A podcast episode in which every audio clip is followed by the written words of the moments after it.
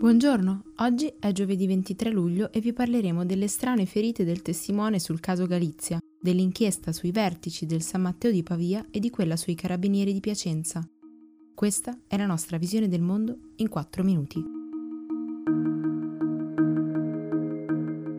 Melvin Tuma, il testimone chiave nel caso dell'omicidio della giornalista Daphne Caruana Galizia, è stato ritrovato martedì notte nella sua abitazione in una pozza di sangue, con diverse ferite da coltello al collo, al petto e ai polsi. L'ex tassista, che ha detto agli inquirenti di essersele procurate da solo, è stato portato di corsa in ospedale, dove è stato sottoposto a un'operazione chirurgica. Poche ore dopo l'incidente si sarebbe dovuto presentare in tribunale alla Valletta per testimoniare sul caso Galizia, su cui ha già fornito prove fondamentali servite a individuare il presunto mandante, l'imprenditore Jorgen Fene. Proprio in virtù di questa preziosa collaborazione, la Corte aveva garantito a Tiuma la grazia, ma per le autorità, nonostante la protezione, c'è ancora un alto rischio che il super testimone, che si è autodefinito l'intermediario dell'operazione, venga assassinato. Anche per questo e in generale per via dei risultati delle indagini condotte da Malta, giudicati insufficienti, l'ONG Repubblica e i familiari di Galizia chiedono l'intervento dell'Europol.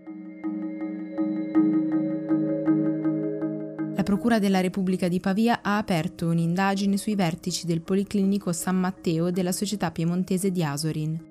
L'accusa è quella di peculato e turbata libertà del procedimento di scelta del contraente, Secondo i magistrati, infatti, l'ospedale avrebbe favorito l'azienda e sfavorito le concorrenti, affidando a lei il compito dell'analisi dei test sierologici. Nel frattempo, in India, per la prima volta nella storia, il pellegrinaggio induista Amarnath Yatra verrà sospeso. Ogni anno centinaia di fedeli partono da Jammu e si dirigono verso la grotta sacra a 3800 metri di quota per venerare una stalatite di ghiaccio che si ritiene incarni la dea Shiva, i casi di coronavirus nella regione del Kashmir, tuttavia, sono troppi e preoccupano le autorità.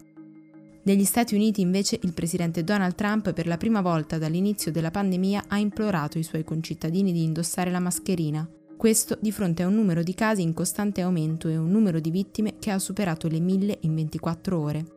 Intanto la Pfizer, il colosso farmaceutico statunitense, ha annunciato di aver firmato un accordo con il Dipartimento di Salute della Casa Bianca col quale garantisce di produrre 100 milioni di dosi di vaccino anticoronavirus in cambio di 1,95 miliardi di dollari. Bloomberg riporta che anche altri stati hanno ordinato il farmaco, ancora in sperimentazione.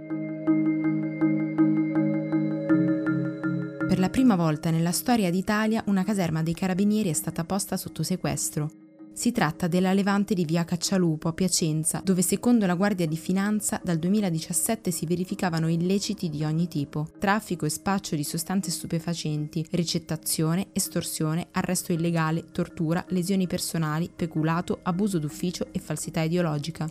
Secondo Grazia Pradella, a capo della Procura Piacentina, i crimini peggiori sono stati commessi durante il lockdown. Da alcuni stralci di intercettazioni riportati negli atti emerge che i militari avevano messo in piedi una vera e propria organizzazione criminale piramidale, per loro stessa ammissione, mirata allo spaccio di stupefacenti.